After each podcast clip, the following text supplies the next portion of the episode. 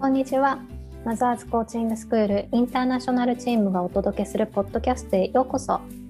この番組では海外で子育てするママや海外にゆかりのあるお子さんを持つママたちが聞いてほっとしたりくすっと笑えたり明日からも頑張ろうと思っていただける時間にしたいと思っています。私たちマザーズティーチャーの体験談のシェア、ゲスト対談、リスナーさんからの質問などを通じてちょっと子育てが楽になるコミュニケーションのヒントをお届けしていきます。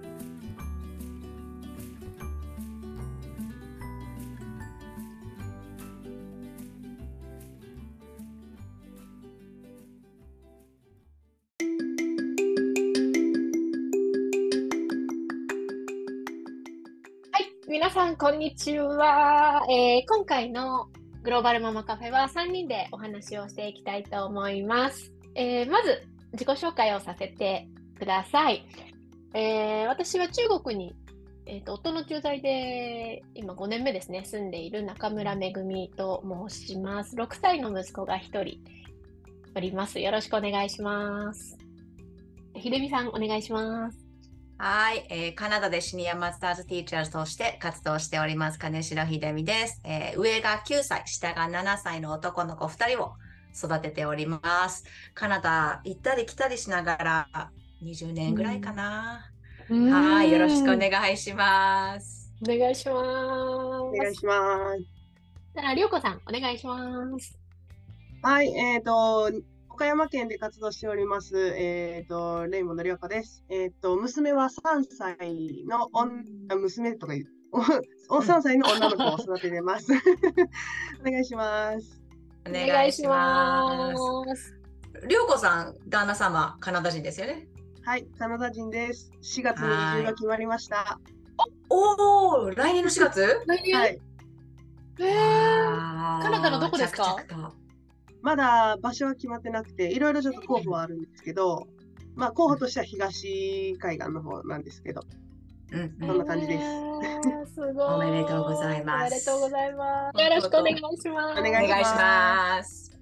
えっと、今日のテーマが、えー、うん、日本のお母さん、頑張りすぎ説、うん、ということなんですけれども、うん、なんかこう、海外に住んでいると、あの、ところどころ、あとまあ国際結婚とかもされてると、あれこれ日本のお母さん結構ナチュラルにやってるけど、すごいこと、すごくない、みたいな、日々の生活、すごいことしてないっていうことが、まあ、結構頻繁にあ思うことがあるので、なんかそういうことをシェアして、あの、まあ、自分たち含め、日本のお母さん含め、まあまあ、結果多分世界のお母さん頑張ってるんですけど、そこら辺なんか褒めたたえる、褒めちぎる会にできたらなって思ってるんですけど、うんうん、なんかどうですか？なんか実際のエピソードとか、すっごい。私、あの、めぐみさんのエピソードもう一回聞きたい。あの、中国での病院での話。そうそうそうあれ、衝撃だったんですけど、中国、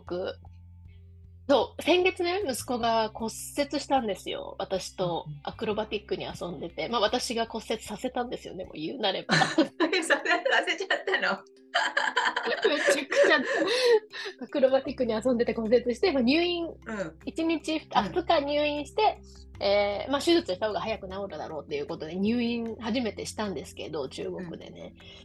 で、まあ、退院の日に、えっと、看護師さんが部屋に来てくれて、その退院後の生活についていろいろお話ししてくれ、あの確認を取ってくれるときに、うん、えっと、じゃあ明日から退院します。まあ、幼稚園は全然行ってもいいけれども、もし行けないっていう場合に、とかも聞きたいみたいに言ってくれて、うん、で、えっ、ー、と、じゃあ日中、えっ、ー、と、息子くんの、あの、お世話する人は誰ですかって聞かれたから、あ、日中と仕事なので、あの、私ですって言われ、あ、き言って、そしたらまあちょっと驚いた感じで、うん、えーみたいな感じだったんですけど、まあ、オッケーオッケーみたいな。あの、じゃああなたが面倒見るのねっていうところで、じゃあ次、えっ、ー、と、料理する人は？みたいな。あなたが育児するのよね、うん、みたいな。じゃあ料理する人、あの誰って言われて。え私ですけど。私です。ね、なるよね、なるよね。日中と仕事なんでみたいな、同じこと繰り返してる。うん、え？みたいに。え？ってなって、全然こう話がこう噛み合わなくって。もうあっちは育児するのはあなたは分かった。でも料理する人とか家のことをやる人とかは他にいるっていう前提で話してきたので、あの、え、いませんってなったら、えー、みたいになって、なんか、なんて声かけたらいいのかわからないみたいな、なんか、雰囲気になって、あ、オッケーオッケーっていう感じで話は進んだんですけど、でもなんかその空気感から、あ、これ中国だとありえないことなんだなっていうのをすごく感じて、で、そうそう、実際やっぱり病院、一人、子供一人病院連れてくるのでも中国って、あの、群をなしてくるんですよ。あの、おじいちゃん、おばあちゃん、うんうん、親のどっちかとかで。絶対に大人1、子供1って本当に見なくて。で、そうそう、だから多分大人1、子供1で、息子が幼稚園行ってない時なんか公園行っても褒められる。え、一人で連れてきたの？みたいな。一人で日中面倒見てるの？とかって言われて、いや、でも私働いてないので、みたいに言っても、偉いねってすごい褒めてくれて、なんかその文化の違いを日常感じることが中国に来てから多くなって、あ、結構頑張っ日本のお母さんたちスーパーウーマン。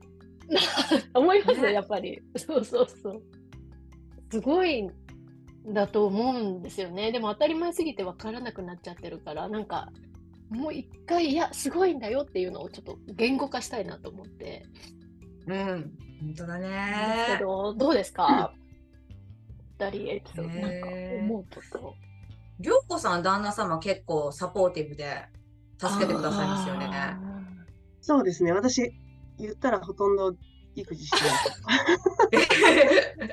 私もしてない。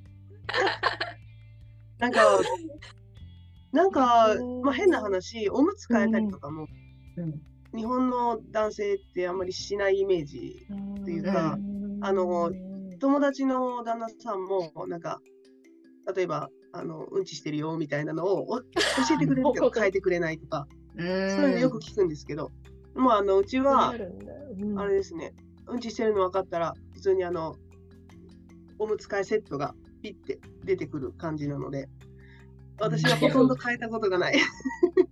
へでそうですね、他の子供の面倒もそうですし、なんか料理とかその洗濯とかはちょっと私がこだわりがあるので、その私がやったりすることが多いですけど、でもその夏休みの日の朝とかはご飯作ってあげるよとかっていうのも結構あるので、私の方がゆっくり寝るとか、うん、そういうのは結構。サポーティブだわ。そうですね。ね、モチブっていうか、こうなんかイコールの感じしますよね。うんうんうんうん。まあ、うちはどちらかというと、夫が下みたいになってるけど、もうイコールでもないみたいな。なってる。主人って言うじゃん。なんか、うちの主人がって言うけど、私、夫って言ってて。あ、わかるな、それ。わかる？あのね、うん、主人は私なのよ、みたいになっちゃってるから。主人はねあ、あ、旦那じゃないの、私なの、みたいなになっちゃってるから、夫って呼ぶの。私はね。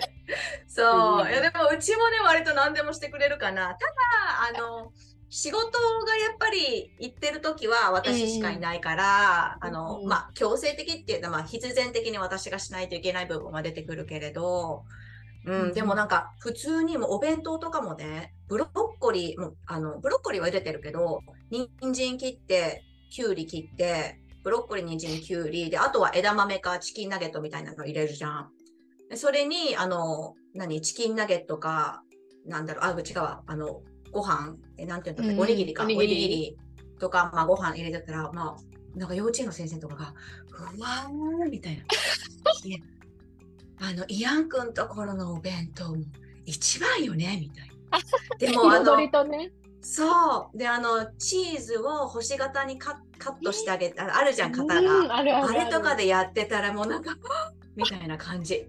もうみんなほんとすっごいシンプルなサンドイッチで毎日来てたりするから、私の、私の弁当ではそんなわって言ってくれるから、日本のママたちのお弁当はもうすごいと思う。そうだね。うん。それ多分気づいてないと思う。うん、お弁当そうだね。すごい、最高峰ですよね。多分日本の お母さんあれはもうそう、気づいてないけど、職人の技よ。わかる。そう。キャラ弁とか作れないんですよね。できない。私できない。できないですよね。なんか、うん、頑張ろうって思う、まだそのそういう時期じゃないので、あれですけど、頑張ろうって言われたら頑張ろうって思うのかもしれないですけど、なんか、うわ、絶対できないわって。キャラ弁乗せてる人とかいるじゃないですか。なんか、うわあ、すげえなーって思いながら、いつも見てます。ね職人の技や、あれは。そうだね。いやいっぱいあるよね。あと、りょうこさんなんかある、ま、日本のお母さん頑張ってる、頑張りすぎな件。なんか一人私の職場にいるんですけど、あの、お昼休み1時間で、まあ家が15分ぐらいのとこにあるからって言って、帰って晩ご飯作ってきます。昼休み。で、戻ってくる。戻ってきて、で、もしそれで時間内に間に合わなければ、例えば時間15分切って、そこを時間給使ってとかってしてるんですけど、うん、なんか、夜は、それこそ習い事があったりとか、あの、バタバタするから、終わるのが9時とかになったら、そこからは作れないから、そうですね。休みに帰って、で、作って、何でもいいから作って、あとあた温めるだけにしておいて、まだ帰ってきて仕事って言って。休んでないじゃん、昼休みなのにとかね。休んで、休んで、休んでないじゃん。いや、でも気持ちもわかります。ねすごい。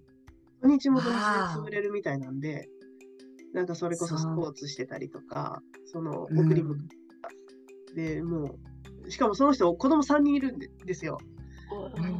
で、その、言ったら、ちょうどなんか重ならないようにこう、ずれていってて、その、うん、小学校の1年、3年、6年だったかな、なんかそんな感じでこうずれてて、すっごい長いことそういうのをしてて、えー、こんな休む時間ないじゃんって言って言ってるんですけど。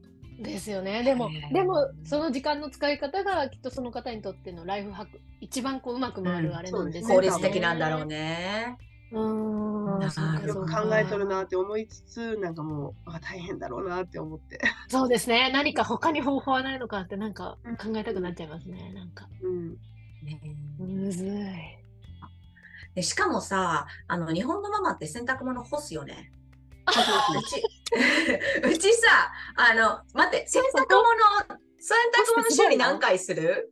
何回する？毎日毎日。毎日。頑張りすぎ、頑張りすぎ。私ひどい時週に1回ぐらいしかしないからね。であのでもやっぱり子供が汚すから、週2回、多くて3回。毎日はしないの。で、しかももう、あの、なんか私の、なんだろう、インナーとか下着とか、子供のナイロン系のものは、まあ、パパッと部屋の中に出して干すけど、あとはもう全部、あの乾燥機にぶち込んでピッと押せば、まあ、1時間したら終わってるから、うん、あの干して取り入れて畳んでの作業大変だと思うあれ。畳むのも結構な労力というか。いやわかりますそうだよね待ってちなみに畳んでるの私洗濯物子供の畳まないからね。あのー、やっぱりね最近それ導入したんだよね私も。毎日洗濯はするけど畳むのは3日に1回にしようと思って、置き場をそういうこと？いや私は洗濯物終わったらあの洗濯かご黄色が下の子で青色緑っぽいのがお兄ちゃんのって決めてて、でも仕分けするだけ。はいみたいな。ふって仕分けしてはい持っててってやってでもね畳んでないけどね。なんか言わないと畳まないけど。うん。まあ、そう支障はないですよね。支障ないんだなと最近思う。畳そうそうそう。あの、ここで出してるからね。でこうやってあの パンツどれかなとかって出してるから。そうそう。だからうん。洗濯物もあれ大変だなって思うわ。そうですね。毎日だし多い時って1日に23回回しませんか？えー、冬冬とか多い。正直やっちゃう時ありますね。やらずなんか、えー、そんな洗うの？え、女の子もやっぱそっか。気になるポイント、なんか、そっか、やらない週、逆にそれを頑張んないとできないですね、週3。もうそういうマインドになっちゃってるんですよね。そっか、あの頑張らないことを頑張るっていうマインドにしないと、毎日やっちゃうんだ。と思う。そうなんだ。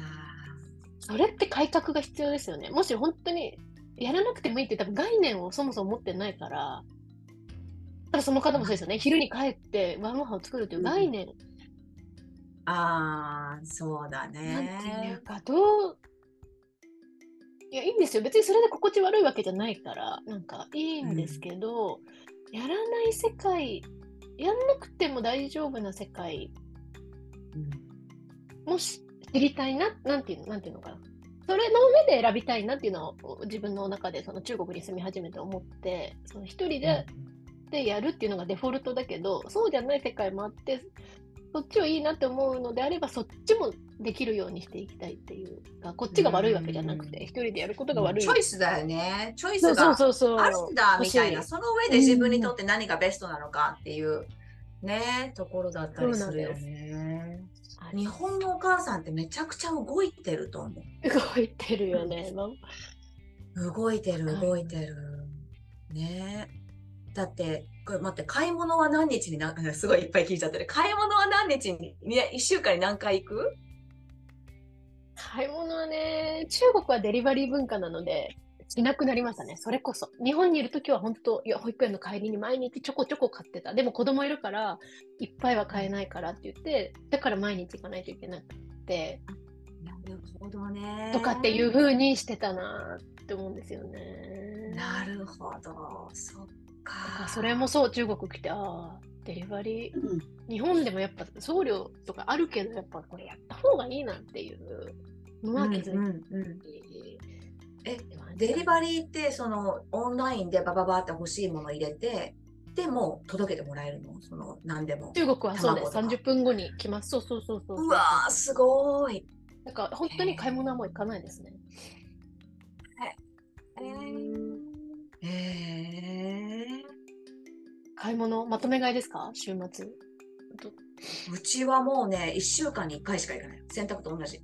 あの、1週間に、そう、に大体日曜日にの朝に夫が行って、あの、いろいろこう、まあ、ショッピングカートもでかいじゃないですか、こっち。でっかいショッピングカートにいろいろ入れて、で、帰ってくる。たまにバナナがないとかっていう時はバナナだけ買ったりするけど、だいたい多分みんな週に1回の、あの、ショッピングかな。うん。え、りょうこさんは？私たち、今は私自分の父母と住んでるので、買い物はもう日中父母が動いてくれるのは動いてくれるんですけど、自分たちで住んでた時は、やっぱ土曜日にあの買い出し、もう全部バーってリストアップして、買い出し行って、で、1週間分のもの買って、で、なんか、やっぱそれこそ足りないなっていうものだけ帰りにちょっと買うとか、なんかちょっと今日はこれ作りたい気分だからっていうその気分で買い物に行ったりとかする感じですね。毎日は行ってなかったですけど。うんうん。共働きとその方があの法律的なんでしょうねきっとね。うん、そうですね。そっかそっか。1週間の献立とか立ててますか？あ昔立ててたな。でも今はしてないな。立ててる？立ててないですね。なんか。なんか毎日考えるのがしんどくないですか？そんなことないですかしんどい。しんどいしんどい。確かに。そうだ、ね、もうなんか、こう、一番その、献立立てるのはめんどくさいですけど、立ててた方がその日その日のストレスって減るのかなって思ったり、そうですね。わかります。今はね、ちょっと結構父母に頼ってる部分があるので、毎日何がいいかって聞かれるんですけど、わからんとか言いながら。うんうんうんうんうん。そうか、献立もそうだね。だから料理自体手が込んでる。日本食って手が込んでるよね。こっちの料理って、バーンって作ってオープンにバーンって入れて、はい出てきた食べようみたいな感じだったりするから。オーブン料理多いですよね。多い多い。あとはもうなんかマッシュポテトにちょっと人参茹で茹でてみたりっていうこうシーズニングっていうのかなあんまりこう醤油とかみりんとか砂糖が何何グラムでとかみたいなのがあんまい気がする。そうあと、今思い出した、ねうん、離乳食。離乳食頑張りすぎ。日本のママあれ頑張りすぎ。すごいですよね。すごい。あの、こっちで私、息子が9ヶ月の時にカナダに帰ってきて、うん、まあ、離乳食を探したけど、なんかね、こっちの離乳食ってね、あの、液体か固形かみたいな、あの、間がないのよ。なんか日本ってこ、この何ヶ月の時は噛みやすい大きさで、これぐらいに茹で加減でとかあるじゃん。もうないない。なんか液体か固形かみたいな感じで。悩んで、で、なんかうちの義理の母は私たちがスパゲティ食べてると、あ、ひでみこれをね、ブレンダーにビーンってかけてあげたらいいのよ、みたいな。でも、だから大人と同じ塩加減とかなんね。ああ、そうかそうかそうか。そう。で、なんか1歳の時もポテ、フライドポテトとかあげたくないなって思ってたけど、あこれ食べたらいいのよ、これしゃべしとったらいいのよ、みたいな感じで、なんかもうフライドポテトを1歳ぐらいから買って買って噛んでって。そう。だから結構最初はストレスだったかな。もう2人目の時はどうでもよくなってたけど、1人目の子の時は結構ストレスだった。あやっぱ日本の離乳食のイメージがあったからってそうそうそうそう。そう。でも今考えたら、あの、あの離乳食もすっごい職人技だなって思う。なるほど。いや、本当そうですよね。えっ、ー、と、今月は、おかゆは何倍だっけなみたいな。10倍だっけな何倍だっけな 何倍でもいいわ。そう。本当それよ。ね手が込んでる。そうですね。すごい神経使いましたよね。あの味付けとか。使った使った。私もすごい気にしてたんですけど、なんか、あの海外のその弟の旦那の弟の子供が同い年で、もう、うちの子がまだあのお米のその何倍がゆっていうのを食べてるときに、普通にスパゲティがカッチカチ。でしょでしょそうでしょ？そうなのよ。と思って。大人の味付けよ。一緒よ。味付け一緒だから。これいいって言ったら、うん、いいんじゃない？みたいな。もう本当にあの海外のあるあるのこの辺ばっかりした、口の周りばっかりした、うんうん、ぐっちゃぐちゃで、ちょっと衝撃でしたよね。こんなに私気にしとんのに、みたいな。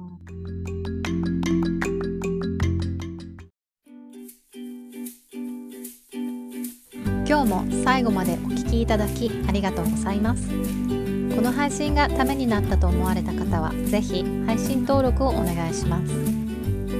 海外在住のマザーズティーチャーで作るマザーズコーチングインターナショナルチームでは子育てや海外在住のテーマでさまざまな座談会やオンラインでのイベントを開催しています。イベントのスケジュールはマザーズコーチングスクールインターナショナルの Facebook ページでお知らせします。ぜひそちらもチェックしてみてくださいね。それでは、See you next time!